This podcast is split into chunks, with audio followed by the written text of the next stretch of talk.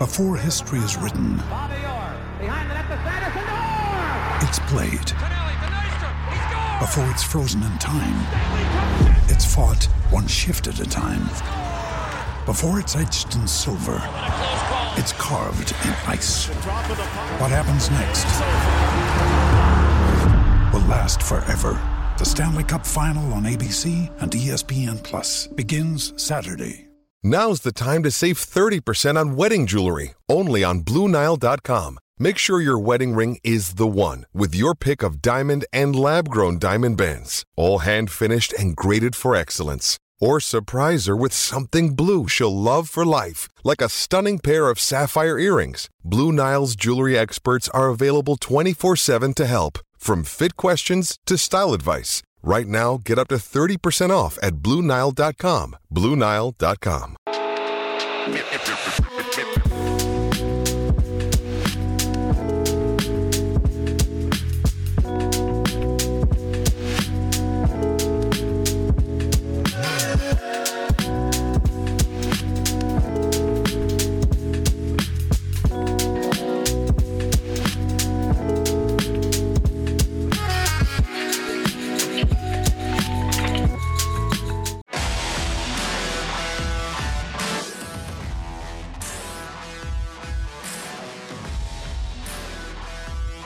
Hey everybody, how you doing? Well, that's good. You're listening to PHLY Flyers. That's right, PHLY. My name is Bill Matz. I'm your director of fun and games for the evening. Joining me as always, Philadelphia's number one hockey beat reporter, it's Charlie O'Connor. Charlie, how are you this afternoon? Doing well, doing well. Just came from uh, from Voorhees. I can tell you're in your standard uh, fleece practice uniform. Well, see, you have to when you're going to practice, you have to dress nice enough that people aren't going to look at you like, "What the hell are you wearing?" But also not so nice that it's uncomfortable because there's no. you got to wear a suit to every game. Yeah, like I, I'm not gonna. Yeah, like when I first was on the beat, I thought to myself, oh, I got to show up in a polo for every practice. I got to look nice, maybe have dress shoes on. And then after about a year of doing that and realizing that no one else did that and everybody else just wore pretty nice casual stuff, I was like, all right, I'm done. I'm being more co- more comfortable, but I also didn't want to look like a schlub. So I figured the Columbia fleece is like a good middle ground. So I have like a, a group of like two or three that I just cycle through throughout the course of the week. yet another reason the one with the journalism degree in this room cannot be a journalist. because if I'm not allowed to dress this way, I don't want to do it. Quite honestly, like I, I I'm done with weddings. I'm like, no, nope. I'm not wearing a tie. I'll tell you that. Yeah, Like, no, no more suits. I'll wear the I'll wear the the coat. I'll wear the button up. I'll even tuck it in. Put on a belt.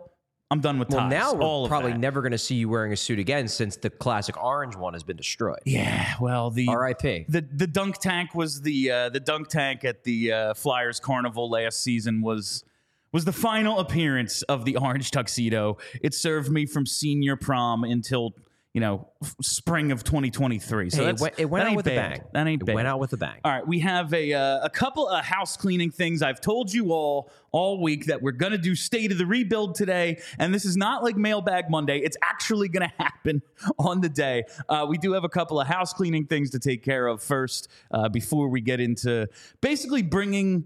The conversation Charlie has been having in our diehard Discord to the people. Yeah, uh, right. So if you want to have these conversations directly with Charlie, he actually answers them. Uh, become a diehard, allphly.com, and you get to join the Discord. But I do. I was told, Yeah. I think it was either by a commenter or by Jamie Lynch, or maybe a combination of the two, that the Flyers section of our Discord for diehards only is easily the one with the most text. Because the other, a lot of the other ones are a little bit more. Hey, it's the Eagles one. We're just going to live, basically live tweet and rant about how angry we are at Brian Johnson for calling a bad play. Of course. Whereas the Flyers one is much more of let's have an in-depth discussion on the merits of the Flyers rebuilding plan and let's speak in paragraph form. It's basically my old comment section of the Athletic just in chat room form. So if you missed that old comment section, allphly.com. Uh, we got an update on the takeover at the Wells Fargo Center, the Flyers game, in which you can purchase tickets to hang out with me and Charlie at the game. Uh, it is not December 4th, like we told you. Bit of a miscommunication here. December 14th. You see how that can happen, right? 4th, 14th. But it gives us a couple more, it gives us like two more weeks to promote it, which I'm very excited about because it was like watch party, Black Friday sale. All right, now we got to sell tickets to it. Like it was too much, so this gives us enough time. But keep an eye on our socials uh, for more details. But it'll be the 14th. They're against the Washington Capitals. Are the Capitals very good? Who's to say? who is very good, Alex Ovechkin. He's got five goals on the season, 827 in his career, needs 67 uh, to match Gretzky. Every time he takes the ice is a chance to see history made. So you'll get to see that as well as yours, mine, and our Philadelphia Flyers. That's on December 14th. If you want your tickets, you can uh, get them through us. And uh, let's see. Oh, yeah. So last night's game, we talked about it on post game. We did. Uh, we don't get a chance to get as in depth when you're remote. Uh, so just a couple of things. You mentioned how John Tortorella said, "Listen, team came out flat. What are you going to do? That's going to happen in an 82 game season. They worked their asses off most nights. Can't get too mad at them about that. I think if you look at the two teams, it's like." Yeah, one's way better than the other. this is just going to happen sometimes. Sure. But the perhaps pattern emerging that I was just thinking about after the fact when you said, yeah, they looked flat. And yeah, they did. He canceled practice Monday because they seemed tired from the schedule that they had been on, you know, Wednesday, then Thanksgiving, Thursday afternoon or Friday afternoon game, Saturday game. So he cancels Monday practice. They look tired. Now, after two days off, uh, Sunday, Monday, they come out flat. I'm not even saying it's bad he canceled practice. I'm just wondering if flat might be more of a trend. Now that we're basically into December and their whole identity is like playing with pace, outworking you, it's a long season. Yeah. Is that sustained? Like, do you think maybe just the effort, not even like they're not trying, but it's just the legs aren't there, could become more of a pattern as we're into, you know, the second month of the season now? Well, I guess we'll find out. I think that's really the only way I can answer you because I don't know. I guess we're going to find out if the Flyers can truly sustain this degree of effort on a nightly basis or if games like Tuesday, where I don't think the Flyers played terribly on Tuesday night. They obviously lost 4 to 1. A lot of those goals were on, you know, one-off mistakes. Scott Laughton doesn't get a puck out, bounces right to Brendan Lemieux, he scores. Carter Hart apparently kicks the puck in off of what he called a bad bounce, what I would call a weak goal. Um, then it's 3 1. Then they score an empty netter. So I don't think the Flyers deserved to win that game. I think Carolina was better. God, no. Yeah. But I didn't think they got destroyed. I just thought Carolina was a bit better. And we're going to see if this flatness, if even just a little bit of a dip in energy, leads to them being more like the team we expect going into the year, or if they can sustain what they've been doing, which is you know hanging around the that bubble part of the playoff race. It was interesting though. I when I talked to Tortorella today after practice, I asked him first question, and it's always here's another little inside baseball tidbit for you guys and girls out there listening. One thing I've learned about covering John Tortorella is don't ask the first question because he comes in with like knives out for the first question. Whatever the first question is, it's not going to get a good answer because that's when he's ticked off that he has to be in there talking to the media in the first place. Then once you get to the third or fourth question, then he realizes like, oh, I actually don't like totally hate these people. I like talking hockey. I'm warmed up. I might give you a good answer. But no one had asked a question. It was a little bit of a pause. So I'm like, all right, I'll be the sacrificial lamb. I'll ask the question. And my question was, now that you've had a chance to watch the tape, I know last night after the game you said they were flat, didn't really want to go into detail. After watching the tape, do you still think the problem was that they were flat or did you see other issues? And Tortorella's answer was, I haven't watched tape. I'm not going to watch tape of this game. That one's just out the window. We're gonna we're gonna write that one off. So clearly, John Tortorella thinks this this was a one off. We didn't have energy, but it's not going to recur kind of game. We'll see if he's right. We will. And uh, the other thing I thought about last night's game, we talked about this a bit, just the weirdness of this schedule. And this is, you know, the third time they've played the uh, Carolina Hurricanes in a month. Their first game against them was October 30th. Last night was the November 28th. They've played them three times in Yeah. like three and a half weeks. That's been a lot. And this is kind of getting to when we said, when they were really looking good, it was all right, they can play with anyone on a nightly basis, but I wonder, you know, if they were to make the playoffs, how does that translate to playing the same team you know, every other night for two weeks? And I think we may have seen a bit of like, hey, first two games against the Hurricanes, Flyers played even with them. They were good in both games. They win one, they lose one, but they played even. Last night, not the case. Carolina kind of took over. Like maybe Carolina's just getting its legs. They were getting horrible goaltending to start the season, all that, all their issues. But like the familiarity factor, like, all right, we know what the Flyers are doing now. It's going to be a pain in the ass, but we are so clearly better than them. We know how to beat them. Like, is there a little part of that? Could be. Eh, That that could be part of it, to be sure. I do think, though, I wouldn't. I wouldn't disregard in that theory. I wouldn't disregard the fact that John Tortorella and Brad Shaw, and I, I can't say anything about Rocky Thompson because he hasn't been a part of John Tortorella's staff for years. He's a new guy with this particular team. But those two, Tortorella and Shaw, they've shown in the past that they can do a good job in playoff series. I'm thinking back to when they took down like the best team ever in the first round. So, and that was a, a four games in what, five or six nights? Yeah, yeah. And they clearly made the adjustments necessary to take down a far superior team in a short playoff series. So I don't think it's that this coaching staff can't, you know, navigate a playoff series or navigate the third or fourth time against a team over a short period of time in the schedule because they've done it before. However, I do think it's I do think there may have been a little bit of surprise on the part of NHL teams that had a year's worth of tape to watch of John Tortorella's Flyers club last year, and then the Flyers come out this year Fast. fast,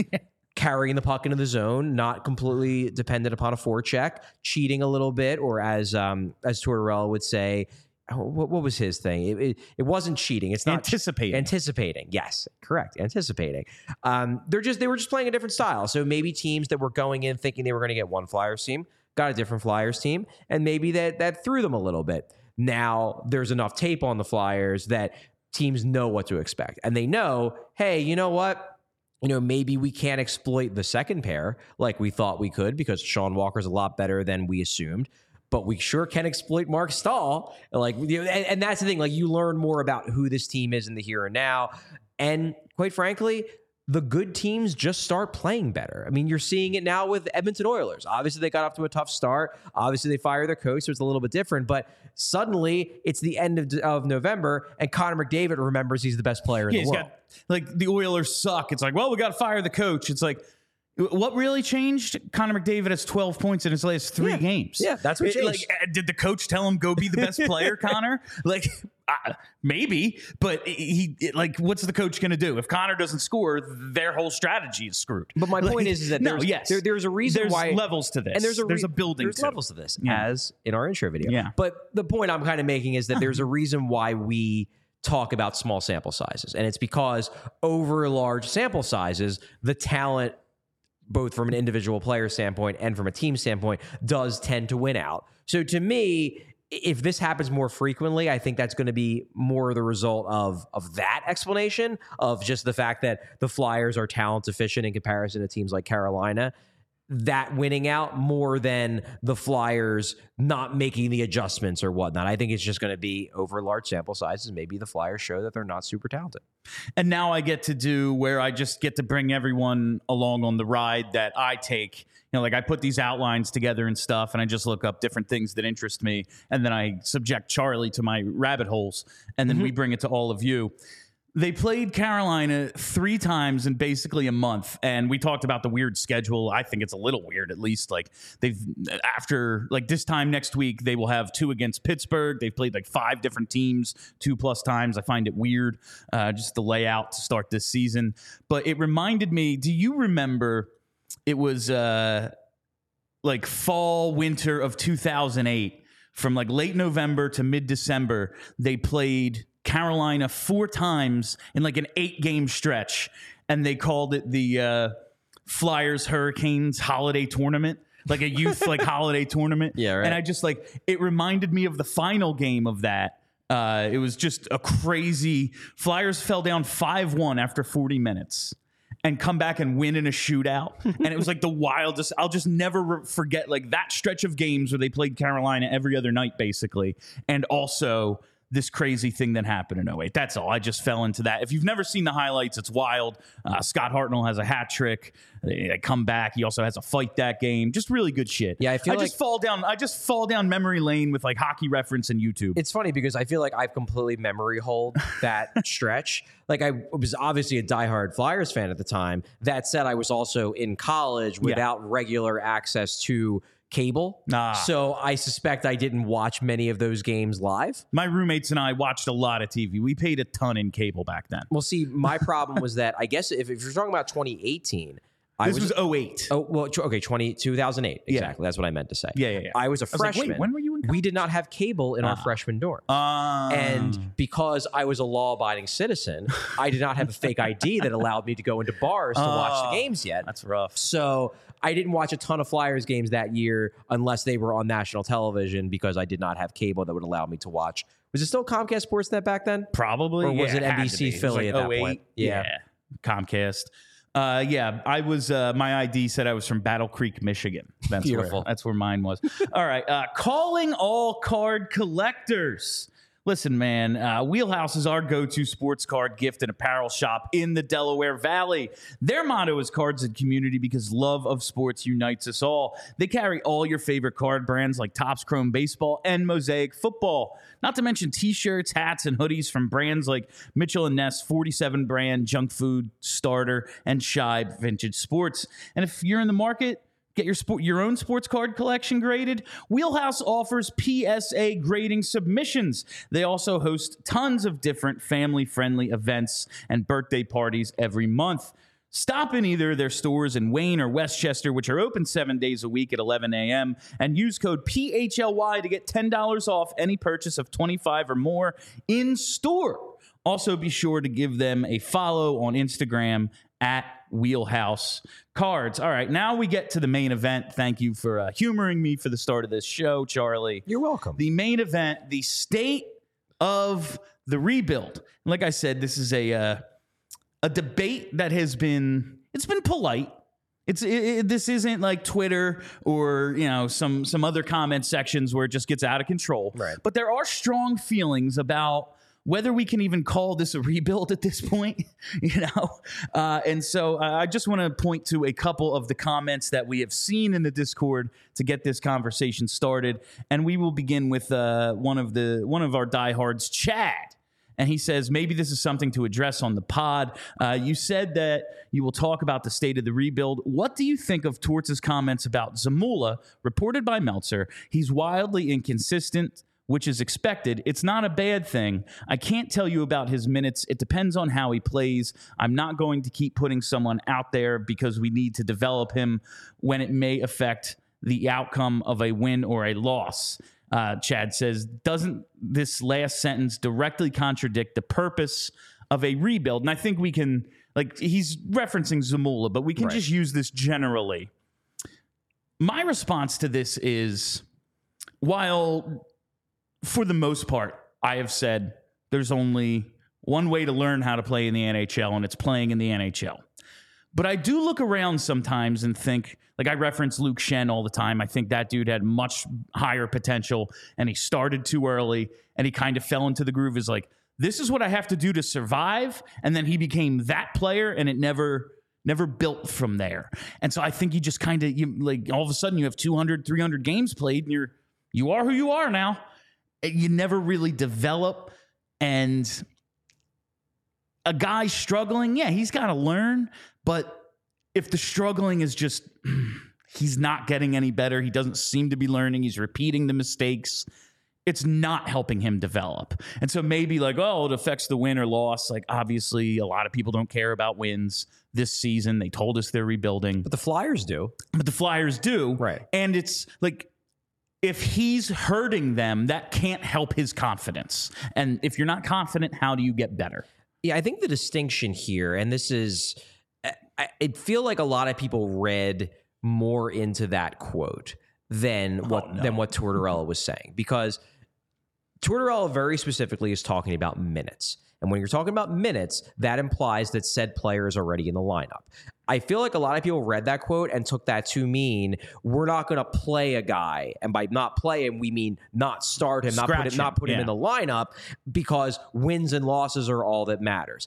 I think what Tortorella, Tortorella was really saying there is, let's say Igor Zamula is in a game. He's one of our six defensemen in that game halfway through the game, he's playing like garbage. He just doesn't have it. He looks overmatched. Every time he gets the puck, he treats it like a hand grenade. He's getting turnstile on the rush. He's a mess. What Tortorella is saying is that in that game, his goal as coach is not development. His goal as coach in that game is winning. And he's not going to keep throwing Igor Zamula out there for his regular shift with the goal of developing him when he knows and everybody else on the bench knows that if you keep throwing Igor Zamula out there, he's probably going to cause a loss because he just doesn't have it that night because he's a young, inconsistent player. Now, I have zero issue with that because I think if if a coach is coaching in game not to win, like that What's is a, doing? that is a bad culture to Yeah. create. Now, where I where I will say is that while I don't think you should be coaching in game all about like I don't think you should be coaching in game in terms of just development. You should be setting your lineup and you should be planning out your season in terms of development when you're rebuilding. And I think Z- the way they've been treating Zamula kind of shows that they are. We're through 22 games this season. He's played in 17 of them. Yes, he's been scratched a few times, but 17 out of 22 games, like that's pretty good. That means he's easily on pace to clear 60 games, 60 games played. And while some people might say, well, now now it's Staal and Ristolainen are back. How's he going to get into games? I just came from practice today. Zamula was back on the third pair. Staal was on the extra pair. So it looks like Staal is indeed going to be scratched. It was Zamula, Risto, Yes. Staal, Belpedio. Yes, correct. So I have, I do not think that coaching to win in a game is a betrayal of the rebuild. I do think coaching, like setting your lineup every day in terms of what will give you the best chance of winning each individual game, that could be betraying the rebuild. But I don't think that's what the Flyers are doing, especially with Zamula. And I think the proof is in just how many games he's played, despite the fact that he's been struggling for a lot of those games. And this is just something I was thinking about while you were talking. Like he's played 17 of the 22 games. You know who that's like more than? Leo Carlsson, second overall pick. point. And they're they're doing a a load management thing with him where Yeah, that- that- play- that's a plan. And it, it- like it's it's very much a plan, but the idea is to avoid the rookie wall with him. And it's like, well, dudes need to learn to play the long season and then figure out what it takes and that all that. But I will say, like, for someone like Zamula or if it's Brink, who, you know, coming out of college and then short season injury last year, he's never really played the full rigorous 82 game schedule. Like, if you say hit the wall in February and you just have no legs and they keep running you out there, how do you get better? Like now you're just that guy struggling out Yeah. there, and maybe you learn from it and change your habits and become a whatever, whatever it takes. Or maybe you get frustrated and then it sends you down a spiral. Yeah, and it just sends you into a spiral. Like if he's a little bit more fresh and he's better in the spring than he is in November, like it worked. Uh, this is all to say it could fail. It could fail. Like I, I'm not. uh, Listen, if I was in charge of this thing, they'd be tanking. I would have torn the thing down. like that's. I, I want to get that out there. Like I'm not saying what they're doing is definitely right. It's probably wrong. They're the fly, they're the Flyers, but like They mess up a lot. Yeah, that's just my bias as someone who has been frustrated by this team for the last decade of his life. You know, like I'm talking about something that happened when I was in college, and now I'm 35 doing this full time, and uh, they're they're bad. like, still bad. They've been bad for a lot of this period. Like uh, I'm just trying to put it all in context so that we can have we can all have the same conversation, and like. I get the pitfalls they're trying to avoid, is what I'm saying, even if maybe I don't necessarily agree with every decision they're making. Yeah, what I would say, and this is the the approach I try to take in my coverage of the team. I have my opinions as to what the path, the overarching path I think they should take. The Flyers are not doing exactly what I would have done had I been running the show. However, just because it's not what I would have done that doesn't mean that it's it's impossible that this this will work. Like that doesn't mean that like I think that if you didn't do it my way, then you're to fail because you're all idiots and only I know the right way. Like just because it's not what I would have chosen doesn't mean it's destined to fail. This could work. And I, well, well, as a journalist, I have to be skeptical. I want to be skeptical of what they're doing. Healthy skepticism is how you like come up with any Yes, idea. exactly. I want to be skeptical of their plan and I want to criticize them when I feel they deserve criticism. But I am never going to go into the evaluation of a plan that at least has the potential to succeed. So I'm setting aside the the Chuck Fletcher aggressive retool because that plan was just never going to work. It was destined to fail. It didn't make any actual sense when you scratch below the surface. This plan could work. It's not the plan I would have personally chosen, but this plan has the potential to work. It also has the potential to fail. And if it fails, I will rip them for not picking the right plan because in the end, results are all that matters. Yeah. But I do think this plan could work. We'll see if it works. We'll see how it plays out. But I'm not going to I'm not going to crucify them and and proclaim that there's no way this plan is going to work when I can take a step back and say this plan could work. It's possible. We'll see if it works. And I will, while we're on the subject, I just saw the comment from HC. It was like, well, if that's the case, maybe someone like Tyson Foerster could use a game off here. Maybe. I'm not saying that's bad. Like, Yeah. and we will, we have said, like, yes, there is some hypocrisy in the decision making, at least from an outside perspective. And that, and that's It's where like- we should be critical. Yeah, and we are. We, you know, it's that's just what it is. I'm glad you brought up Chuck Fletcher there, though, because like in terms of things I agree with, man, I don't remember anyone coming on the scene and being like, "Hack, you're gone." Andrew MacDonald, you're gone. Jori Lehterä, you're gone. Carter Hart, you're up. Oh, wait, I'm- somebody did do that. And I'm like, this dude's genius. Yeah, right. and we all see how that worked out. Yeah, right. Like I agreed with what they were doing for a year. And then things started to completely deteriorate and then there was a pandemic and then nothing they did was right for 3 years. Yeah, Like it's just basically it's basically how it went. So like whether I agree or not who's to say what's right? You know, they looked like they were on a really good path with that and then everything fell apart. Yeah, everything so, like, fell apart. Who's to say? Um I'm going to get to uh, now from from uh, J Chime ninety, uh, one of our one of our Discord diehards. He said, "Did the Flyers miss their chance to get the most value out of Laughton? He had 18 goals last season and is on pace for four this year. He took advantage of being on the power play and being in more of a scoring role. It's like, yeah, he got way more opportunity because no Sean Couturier, you know, no Cam Atkinson." Okay, I just named two guys in the top six. Yep. Like it's gonna be different with he's gonna have now, a different now you role. have guys like Tyson Foerster now Bobby up. here, Yeah. Brink's here. There's just fewer opportunities. He's not gonna have the same kind of season simply because there's no spot. Did they miss that chance? it's tough for me to say because I'm just not sure what his value is around the league, period. Just because his numbers are down doesn't necessarily mean that there aren't four teams out there that have Scott Laughton on their list of guys that they think, man, for the playoffs, we want to get a guy like that. Like all you need are a couple teams who view Scott Laughton as that missing gritty piece, that that Blake Coleman, that Barclay Goodrow. That's all you need. And just because his numbers are down, like I don't think any of the teams, let me put it this way. I don't think any of the teams that were interested or could be interested in Scott Laughton looked at his numbers last year and said, if we trade for Scott Laughton, he's going to put up mm-hmm. 45 points on our team. Yeah, I think they know that. They know that if he's on a contending team, he's on the fourth line. Maybe at best, he is like the third best player on their third line. But that's the reason why they're getting him. They want a guy with those intangibles. They want a guy who can be the Swiss Army knife. Now, is he a little bit less shiny because he doesn't have those numbers this year? Sure. Because you think to yourself, well, man, ne- before he was a a guy who we view as a bottom sixer, but on the shitty Flyers team as a top sixer. Now it's like, well, even on that shitty Flyers team, he's a bottom sixer. Maybe we overrated him. So I- guess my answer is maybe. That said, it's still early. I could see Scott Laughton bouncing back to be sure. He's back in the top nine, at least was in practice today. He might just be off to a slow offensive start. Maybe he goes on a run. Last year, if you remember, he got off to a pretty slow start last year, too. Came on around, I believe it was like December when he kind of got going. And then from there, scored really well for a guy in his role. So I'm not writing off Scott Laughton. I do think that there's a strong argument to be made that maybe they should have traded him last summer. Maybe that was his maximum value.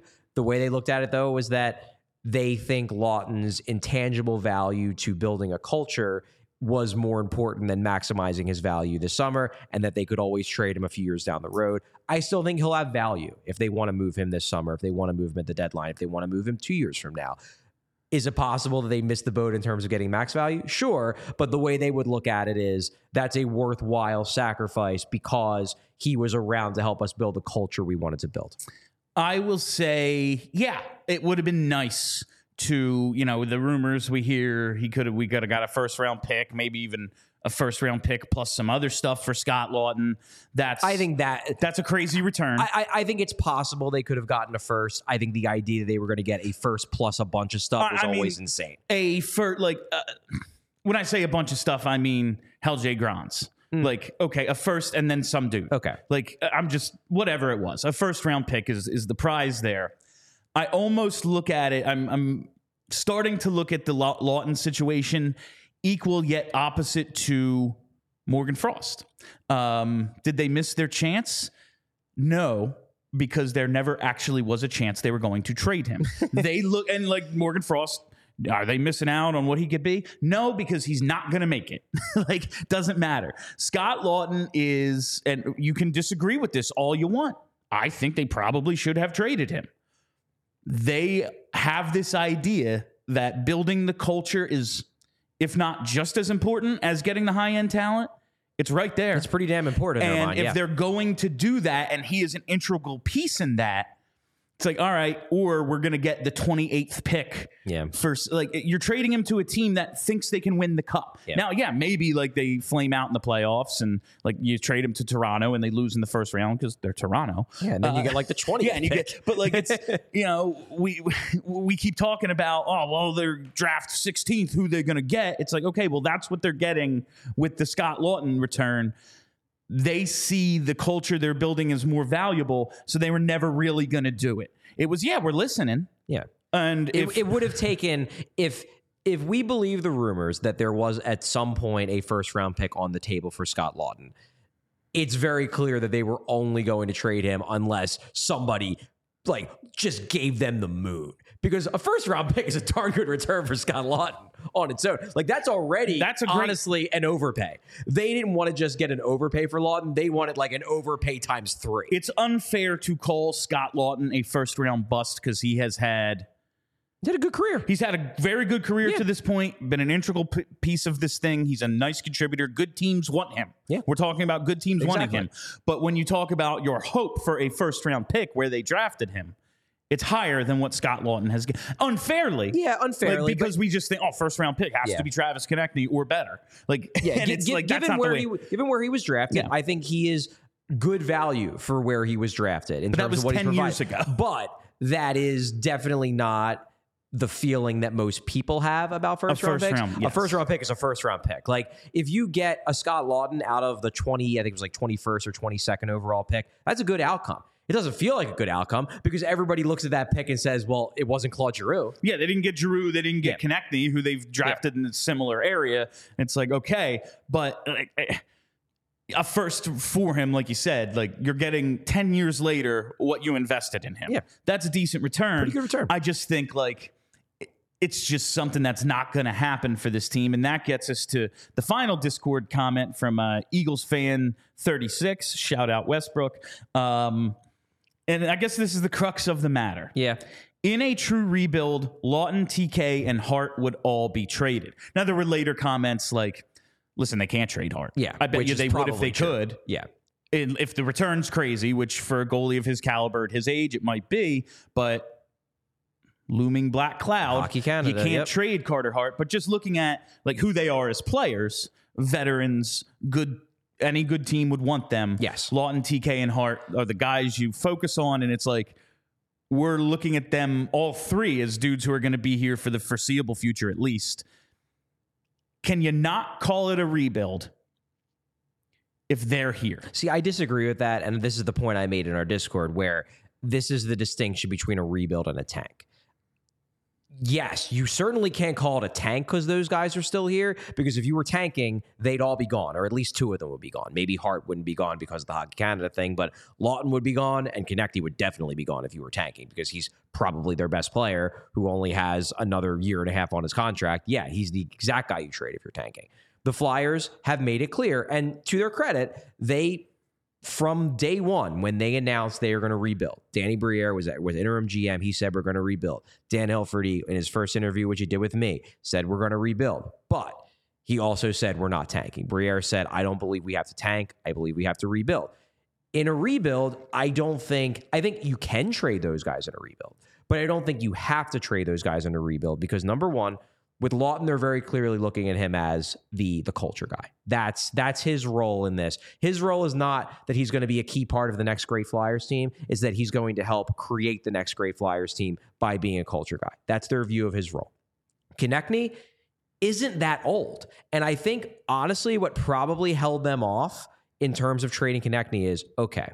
We've got this guy who loves being a Flyer. Who honestly, if we were good, Flyers fans would love him. He is exactly the kind of guy that Flyers fans love, and he's not that old.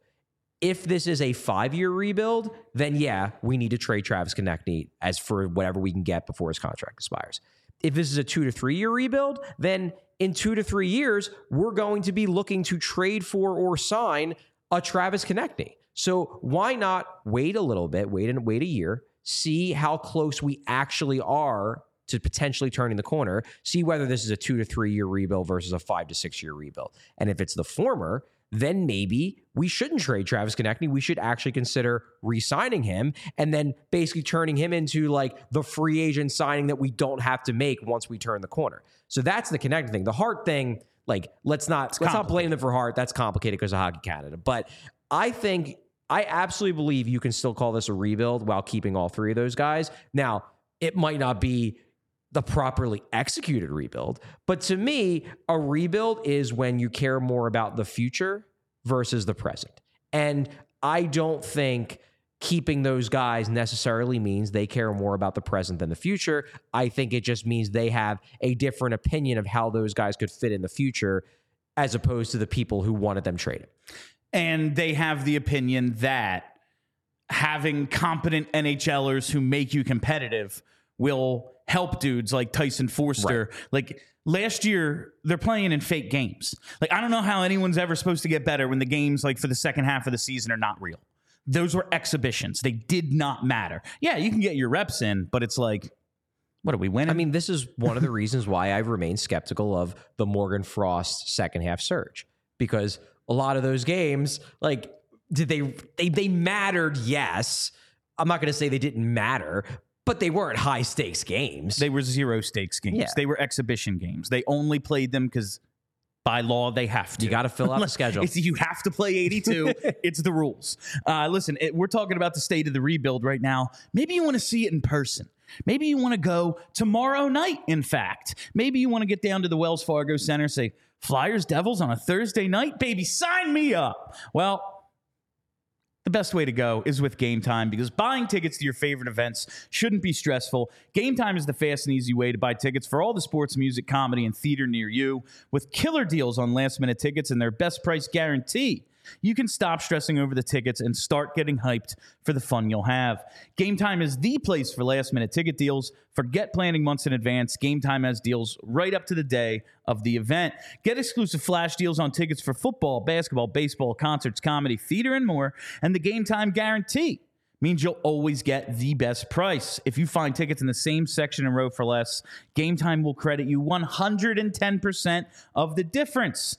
So you know they're you know they're they're following the same script as Tortorella. 100 not good enough. 110 or you're out of here. That's how uh, that's how confident they are. So snag the tickets without the stress with Game Time. Download the Game Time app, create an account, and use code PHLY for twenty dollars off your first purchase. Terms apply. Again, create an account and redeem code PHLY for twenty dollars off. Download Game Time today. Last minute tickets, lowest price guaranteed. And I guess that gets us to the the scars we have, I think a lot of the skepticism of what we're seeing, like, say this is eight years down the line of Kings fans, and it's like, well, they have to rebuild, and Oh, dude, look at look at what we did keeping Kopitar and Doughty around, and now look, it all worked. So Yeah. let's try that again with like Quinton Byfield or whoever. Yeah, it's fair. Like, but the scars we have, so many people are saying this is just what Hextall did, and it did not work. Right. It, did not. didn't. It One, failed. obviously, like Provorov, the key piece of that thing, I guess outside of Hart, well, he's gone. Like all those dudes, it's like, oh wow, Travis Sanheim's the best one. That, oh, that's weird. Did not see that one coming. You know, like, is this just Hextall 2.0? Like, can you? Is that a fair thing to say? That this is another. Just this is just gonna. This is exactly what Hextall did, and therefore it will not work. Well, so I will say, and I've said this in columns, I've said this on the show, I believe, that if the Flyers are good, which jury's still out, you know, they they may settle in in that like five to ten range in, in terms of where they're drafting, and then I think we can all agree that teams in that range are not good. But if the Flyers are good, if the Flyers remain a bubble playoff team in that that race for the wild card spot all year, and they they end up drafting like 14th or 15th or whatever, if they are good, then right now, then this does definitely resemble a Ron Hextall rebuild 2.0, except replace Sean, uh, replace Claude Giroux, Jake Voracek, and Wayne Simmonds as the people propping it up and keeping them from bottoming out. Replace them with John Tortorella and his coaching style and his ability to get the most out of players. That's what's propping this talent efficient team up, and that's what's keeping them from bottoming out. So yeah, I do think there are similarities because both rebuilds, if we're going to call them rebuilds, in both rebuilds, both people running the show believed that it was important to stay competitive because we didn't want to implement a culture of losing. See how that turned out, Ron. The culture of losing still got implemented. So I don't know. It sure maybe, did. Maybe, maybe that's not as much of a thing as you want to believe it is. But they didn't bottom out. They didn't sell everybody. They kept guys and they tried to pause on the win now. So they were no longer giving up assets. They were no longer making win now trades, being active at the trade deadline, things like that. But they also weren't going out of their way to bottom out and get top overall picks and sell Claude Giroux and sell Wayne Simmonds and sell everybody. They sold Wayne Simmonds at the end, but that was when there was very little left of Wayne Simmonds. So I do think that there are absolutely similarities. However, and this is the point I made on the show, I believe last month, the Ron Hextall rebuild, while it did fail, it was not destined to fail. If you if Ron Hextall does everything he did, every other thing except instead of Ivan Provorov, he takes Mikko Rantanen. And then instead of Nolan Patrick, he takes one of Miro Heiskanen or Cale Makar. The the Ron Hextall rebuild works. Maybe not, maybe it doesn't work in the sense of they win a cup because who the hell knows? Is it too early to start drinking? But if you give those two guys to Claude Giroux still operating at peak powers, Sean Couturier, Selke contender, and then you have Wayne Simmonds, what's left of him, you have Jake Voracek, still a darn good player. If you give those guys, those two absolutely elite players, the rebuild works. The thing with this, if you're going down this route, it just means that you're you're your high end guys, your top 10 guys are going to finish out at Matvey Michkov and Cutter Gauthier. And those guys need to pan out in a way that Ivan Provorov and obviously Nolan Patrick did not pan out. Like Provorov was a decent player, but if Cutter Gauthier is just a decent player in the vein of Ivan Provorov, that that's not good enough. That's not. It, it could be good enough if you have five years worth of top ten picks. But if they're good and they're not going to get those, then the, those are your two shots. You better have hit home runs with both of them. I understand that line of thinking. And I think this is where you and I might diverge a bit. Okay. Just in terms of how this is going to play out. Yeah. I'm just looking at right now, like, yes, John Tortorella has told us last year they were rebuilding, but like, no, they weren't. Like, in his mind, they were His were. mind they were. The rest of the organization was the, not the rebuilding. The dude who was in charge wasn't saying that. Sure wasn't. And that's, I do think, like, that is a little bit of a difference between the Hextall thing and now. Like, yeah, Hextall, we were told, like, had the had the blessing of elder Ed Snider to like, okay, yeah, we're not going to try to win the cup this year. We're not going to do every stupid thing I would normally do to try to get us there. Yeah. But like, they were never going to sign off on tearing it down. Right. And maybe Comcast still doesn't believe in tearing it down, and that's why they're taking the path they're going in. But you made this point in Discord. they are marketing this as a rebuild. They are telling the fans this at every turn. Yeah. Even when they were looking good, five game winning streak, nice start to the season, whatever. It's going to take a while. We're not good. Losses are coming. This is going to be a long term process. They would not tell you their business. Their business in this is hockey. Like they need this is hockey. It's not like they make a trillion dollars from TV, TV rights, yeah. Like like basketball, and it's like yeah, if the Sixers like yeah, who cares? Like no, you need gate revenue to make money in hockey, and they're telling the fans like. Yeah, we ain't gonna be winning too much, so don't worry about it. Yeah, like, like we'd love for you to show up, never- but we get it if you won't. Yeah, we we understand. We're telling you straight up, we're not going to be good. Like there's clearly a different level of commitment from the higher ups Yes. just in terms of how they're marketing this. And I can't imagine that would be the case if like actually we're not going to do that. like I, I can't like what is the what is the point of that? Yeah, wh- why why would you purposely cut your marketing department off at the knees by saying Yeah. we're rebuilding and then not actually rebuild? Like half the fans hate the coach and half the fans hate the mascot. Well, that's all we're giving you. Good luck. like, all right, so we're gonna have half a building. Like they are, they are definitely rebuilding. Now again, you might disagree with their chosen method of rebuilding, but it there is no incentive for them to lie about rebuilding. If you have the whole thing, the whole thing that I was yelling about for a year and a half, basically ever since they decided to trade Claude Giroux, is that if you trade Claude Giroux, you have to rebuild. And they wouldn't do it. And in, in like, "Nah, one no, of the big, don't." one of the big reasons why they wouldn't say it, why what I've been told by multiple people is that no one in the organization was allowed to publicly say the word rebuild. You weren't allowed. Like that was not permitted. And the reason was was because they were terrified from the top, from Comcast, that if if you said rebuild, that fans wouldn't buy tickets. And that was what was holding the whole thing up. And then you had people in the organization that didn't think they had to because they thought they could fix it, because they thought that, you know, no, it's all about the mix of the team and that'll fix it. And you have people like us saying, you don't have enough talent. Yeah, like sorry. Look at Tampa and Colorado who won those cups, all star teams. Your best player is fading Claude Giroux. like this ain't gonna happen, man. Yeah. like, all right, and but that's where we diverge is you know to get this back Right, right. where I was five minutes ago. I'm looking at this right now. We're talking new era of orange. Right. This is legitimately the first wave of kids that we're seeing. And like they're getting a shot to see, like, okay, are these kids stars? Are they going to be good middle six vets? Are they just not going to be it whatsoever? This first wave of kids, like getting the time right now, don't have super high ceilings.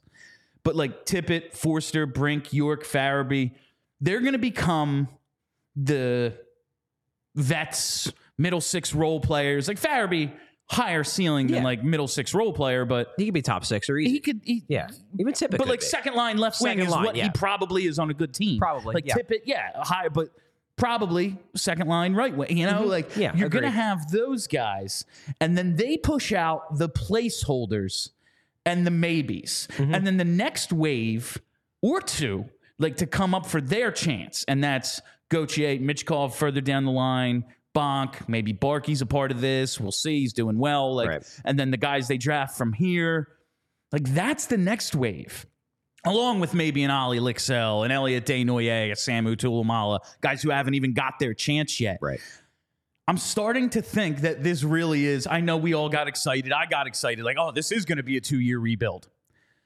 It's just going to be a long term thing. And so, right, like this season, they might pick 12th. And then next year, they might pick third. Like, I think that this is maybe because of all the placeholders they have. And I like broke this thing down into tiers. I want to get your opinion on that in a second.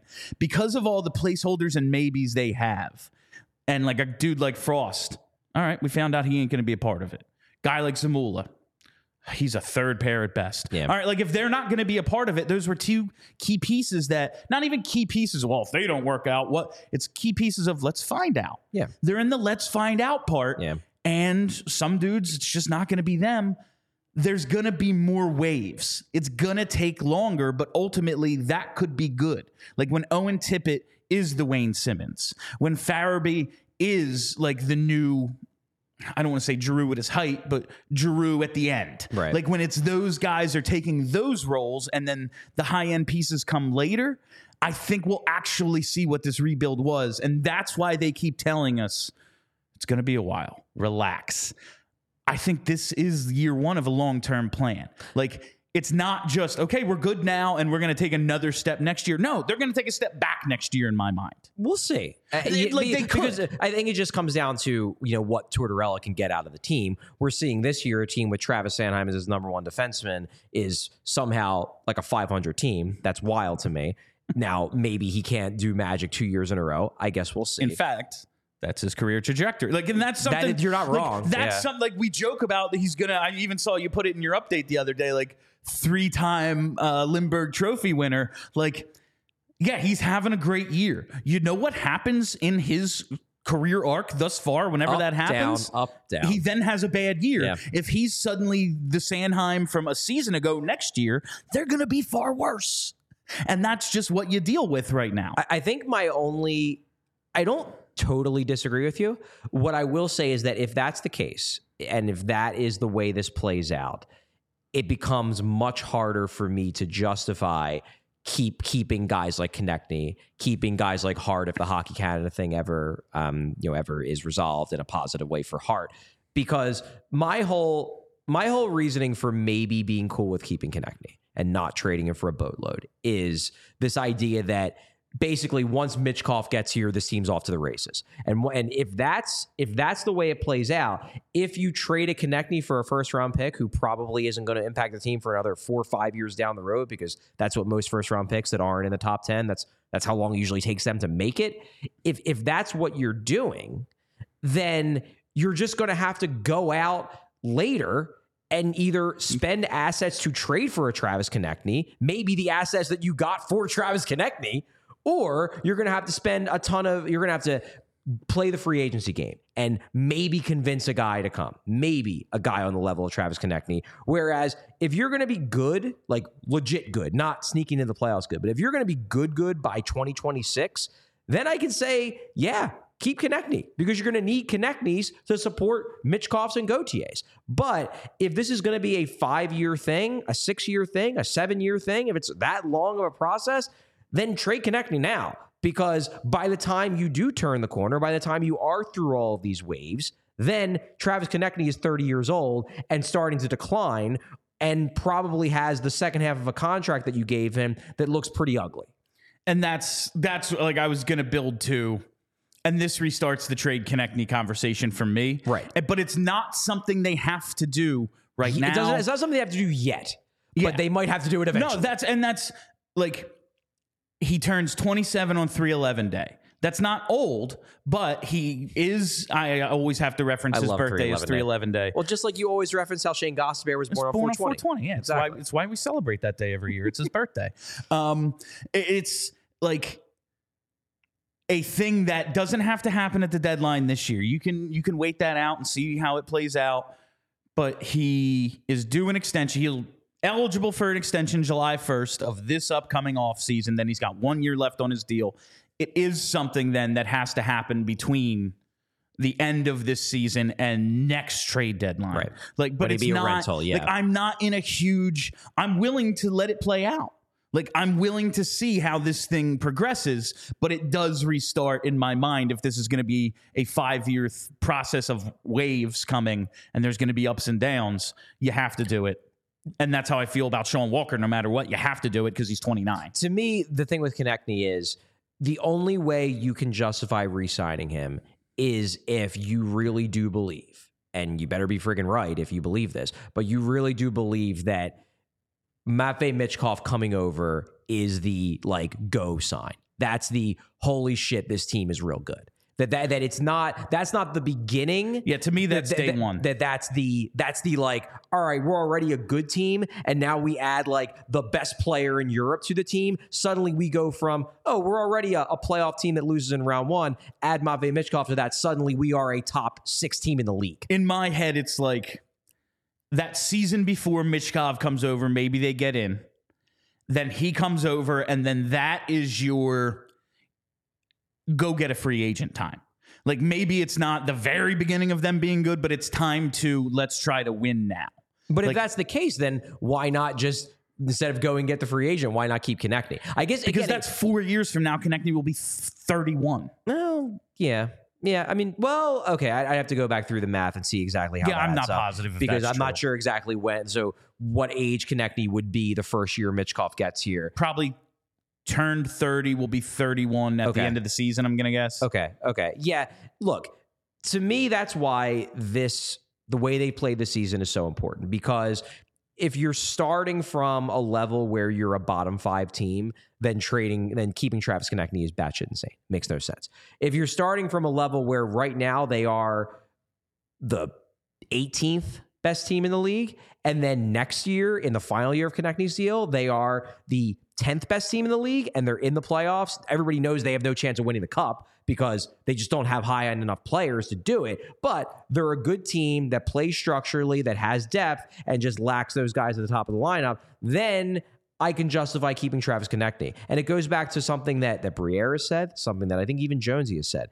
The players will dictate how long this rebuild takes. And if the Flyers are good now, I can justify re-signing a Travis Konecny. If the Flyers are still bad, I can't. You got to trade him. And this is, I just, side note, um, how good is that deal for Travis Konecny that he signed? Yeah, like a little underpaid, maybe, but for uh, him to be eligible for an extension at 27 and hit UFA at 28 rather than 30, worked out for him. Yeah, That no, worked out for him. And and also, and obviously, this wasn't part of his thinking, but it plays very well in terms of the timing when the cap's going to go up. It does. Uh, listen, uh, these are all things you have to consider when you're. Uh, I, I have no. I have no way to get into this read. Um, it's Foco, baby. Foco has baby. the absolute best officially licensed gear for all sports and fandoms. Whether you're looking for team apparel for the season ahead, they've got overalls, hoodies, hats, sunglasses, bags, anything you need for game day, or maybe you need some accessories, toys, or collectibles for your man cave, she shed, or podcast set. You've got to use Foco for all your team gear needs. Foco always has our back for Philly sports, and they have yours too. Get the best gear around by using the link in the description of this show. For all non presale items, use promo code PHLY10 for 10% off. That's promo code PHLY10 for 10% off at Foco. Get them hoodies. It's it's cold out there, man. Reversible blanket hoodies. I'm I'm I'm in the market for one. I'm going to be honest. I might be purchasing one like after the show because we hired these organizers. Uh, I have no idea where any of my winter coats are. like I'm wearing a track jacket today. This is what I will be wearing when I leave the office, and it's like 18 degrees outside. Oh, it's real cold. I have no idea where anything is, so I just need to buy new stuff. Yeah, you do. I could ask Ava, but she's like, You have a full time job now. Yeah, You got some money. I work one hour a day. God damn it! like I don't, I don't have time to be looking for coats. Uh, so I just got to go to Foco. Uh, so I want to get to uh, before we wrap up. I'm going to get to my player tiers, like going along with how this is going to Okay. play out. All right. Pieces who are going to be here is my first tier. Mm-hmm. Couturier and Sanheim. Just because they kind of have to they be. ain't going They got no trade Yeah. protections, and I don't think either of them want to leave. Yeah, they, they don't seem interested in leaving. I don't see them going anywhere. Couturier coming off back surgery. Sanheim is like, well, you tried to trade me and couldn't, and I'm still here, so I'm staying. I'm staying You know, now. he, he didn't like demand a trade after they tried to trade him the last Yeah, time. he's like, I own a house and it's right across the street from my buddy TK. I'm not going anywhere. that must be a fun neighborhood. sure, right, sure and must be right. Tippett, Foerster, Brink, Cates, York. I have an asterisk on Cates because it's like ah, who knows, but I think he's a piece who's going to be I think here. so. York, that's more maybe more of a probably than a definite, but Foerster. Tor- Torts raved about York today. I was surprised. That's you know JP thought he played a really strong game on um yesterday, Yesterday. Tuesday, Tuesday. You know, Days aren't real. Uh, so like tip like Foerster, yeah, he needs to score more, but I believe in the talent. They're playing him with Sean Couturier. You know, Right. like they seem They to, believe in the they talent. seem to really believe in Yes. him. So those are the guys that are in my mind almost definitely going to be here. And then you have the maybes of Hart, TK, Laughton, Risto. I don't know why I have Farabee. Yeah, so Far- Farabee's the only thing I would disagree. I don't know with why I have because I think as I think Farabee is a definite. Yeah. I think he is very much. He's young enough. He's taken a step this year. I would absolutely put Farabee in the pieces who are going to be here list. That was a mistake on my. I don't. I did not mean to put him in the maybe. But but the other guys, I agree with you. And then- like Hart and TK are the ones where you're gonna have to make the, the tough decision on just in terms of where their age is in relation to where the Flyers are. Laughton is a like maybe you can get a first round pick for him, and maybe you don't think you need the culture from him anymore. Or look, I could He's envision just a fourth liner. I could envision a scenario where Laughton stays the entire entirety of his contract. The team's turning the corner, and Laughton's like, "Yeah, give me a two year deal for worth, worth a million mil a year. I want to be part of this. I, I suffered through the bad times. I want to be part of this now that you got friggin' Michkov here. So like, I could envision a scenario where five years down the road, Scott Laughton is still here. It could happen. but he will be 30 in May. He is signed for two years after this season. So it's like he's kind of a tweener. I just don't know where to Yeah, put him. I- I- but I they would- seem to love him. I would put him more on the side of unlikely to be part of the next Great Flyers team, but I, I can't rule it out entirely just because of how highly they view him and how much he likes being here. And then we have pieces who probably won't pan out. I have two names under this por- portion Frost and Zamula. Frost and Zamula. Don't see it happening. Just I mean, don't yeah, see that- it that- happening. That's a fair opinion to have. I still, I think this next month and a half while Cates is out is pivotal to Morgan Frost. In a lot of ways, this might be his last chance. Oh, it's. A, I guess we could call it an opportunity from the outside looking in. You'd be like, okay, this is it. I think internally, at least one guy, the guy who seems to matter most, has his mind made up. I mean, sure seems like it. Circumstantial evidence would imply. Zamula, look, we're 22 games into the season, into his first truly full season in the NHL. I'm willing to give him this year. Oh, he gets the year. It's just like, what do I see in him? Third pair guy. Do you do you hang on to the? Oh, we need like I don't know. You find them. Yeah, Maybe he's a find good out. one, uh, but But, but I, I think it's fair for you to be skeptical of both those guys and their fit long term. And then this is the part where I think they're going to take, like, these are the dudes who are going to be replaced. And that's what makes me think a year or two from now, they're actually worse than they are because they have at least competent veterans taking up a lot of this lineup who are going to be replaced with rookies, second year dudes, whoever in the near ish future. Cam Atkinson, Nick Deslauriers, Garnet Hathaway, Ryan Poehling, Marc Staal, Nick Seeler, who I love, but he turns 31 a month before he's hitting free part of the agency this thing. summer, and Sean Walker, who, again, really like him. 29, right handed defenseman hitting UFA right before he hits 30. Uh, you want to give him the long term contract? I don't. Yeah, that's fair. I think the only quibble I will have with this, because you're looking at it as well, they're going to get rid of these guys, and then therefore the team is going to be weaker. I don't disagree with you in theory, because I do believe, I do agree with you that all these guys, with maybe the exception of Poehling, because they do seem to They like do him, like him, that like maybe Again, he- fourth liner. Exactly. cares? He's not he's not an essential piece to this. I I think that while all of these guys will get moved out one way or another, I also could see the Flyers replacing these guys with With other veterans. Other veterans. See, that would be fucking silly. That is when I will start being like these people who are like, this ain't a rebuild.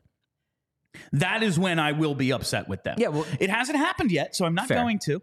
I know I'm okay now, I'm, but I'm not going to get mad about it until it happens. This is my hope for if I can find the because this isn't the way I would do it. But if this is the path they take from here, I will understand and agree with it. If they then replace Marc Staal with new Marc Staal, I'll think that Well, is asinine. So to answer, like to kind of put it this way, I do think that like the guys on this list that play higher up in the lineup, like I do not think they are going to replace Cam Atkinson. I think they are going to either let Cam Atkinson play out his contract and then wave goodbye, or trade him at some point over the next year and a half. And I don't think they are going to replace him with someone from the outside. They're going to replace him with Tyson Foerster, with Bobby Brink. They're going to move up the lineup and take that spot. Same thing with Nick Seeler, who currently is on the second pair. He's getting top four minutes. I think there's a very good chance they trade him at the deadline and they don't replace him. It's just like, all right, well, now we get to see what Emil Andrae has. Now we get to see what Ronnie Attard has more easily. Adam Ginning, those sorts of things. So those guys, the guys higher up the lineup, I agree with you. They're not going to get replaced. That's where the kids are going to slide in or slide up. But guys like Hathaway, Poehling, Staal, like, yeah, I could easily see them this summer going out and signing new Marc Staal to a one year deal worth $1.5 million. Another guy who isn't that good, but fills out the lineup and, and it continues to like build this culture thing that they think is so important.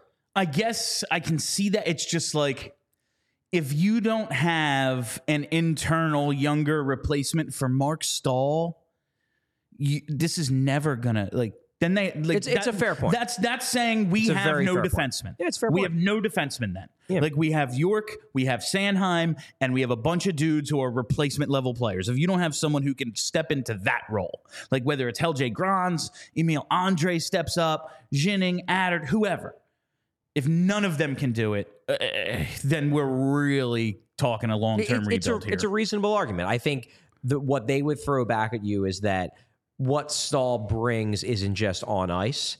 That they think he brings essential qualities off the ice in terms of teaching these these kids and being that stabilizing presence in then the room. he should be a coach. Okay, fair. But point being is that they might, if Staal like retires at the end of the year, which sure sure looks like he's he's going down that road, even if they like somehow don't trade him, I could see them thinking we sh- if if an older guy who used to be real good and now is just whatever, if he's willing to come on a one year deal with a, a low cap it, like sure you could be our new Mark I could see that. And that's where we get into the potential pieces then. Obviously, Mitch and Gauthier need to be stars. Bonk and Barkey are intriguing. And then we have the two first rounders in this draft and the unknowns Tuomaala, Lycksell, Desnoyers, Andrae Ginning, Attard. I'll even throw Lazinski in there, even though doesn't look like the coach likes him a ton. Yeah, fair. Like, you know, they went out and get Ryan Poehling. It's like, oh, well, okay Yeah. like, uh, like, and those are the unknowns. But like, so much still hinges on the potential pieces. That like, Yeah. it's still so up in the air that I think it really will be a long term plan. And what the conversation we're having a year from now is going to be like, oh yeah, that was year one. And, and I think this draft is huge. This is one Oh, of the this is one of the two reasons. Yeah, they have two firsts, and the thing is, is that there's such a clear path to them getting three because if you make like you don't even have to trade everybody. It's just like, hey, if you take advantage of the fact that Sean Walker's values through the roof, decent chance you get a first for him, at least a conditional first. If you decide you don't need Scott Laughton anymore, there's a first probably. If you make the decision that this is when you're moving from Travis Konecny, there's a first. You don't need to trade all these guys. You just need to trade one. And then suddenly you have three first round picks. And if you have three first round picks, even if you end up with the 11th overall pick, maybe you can jump up. Not saying you can jump up into the top two. Maybe you can jump up Maybe to seven or eight. six or seven, eight. Yeah, Yeah, like maybe you're back in that realm. And like, I know we all want those guys, but you mentioned Emiko Rantanen earlier. What was he two picks after uh, after Provorov? Yeah, something like nine or 10th. ten. Yeah, nine or ten, like I think. it can ha- it, it happens Yeah. i know we're like like we got nolan patrick at two. Guess who the best players in that draft were? Three four and five. Yeah, right. you know? Like, Exactly. it happens. Exactly. all right. That is all the time we have for you today on phly flyers. I hope you enjoyed our state of the rebuild. I realize it's basically the theme of every show but i wanted to dive into it deep today because it was an ongoing uh, conversation in the uh, in the diehard discord. Again if you want to be a diehard allphly.com sign up. It's a lot of fun. You get to talk to charlie in the discord. Sometimes i pop in too. All right my name is bill matz. For charlie o'connor see you after the game tomorrow philly. We all silly like the mayor.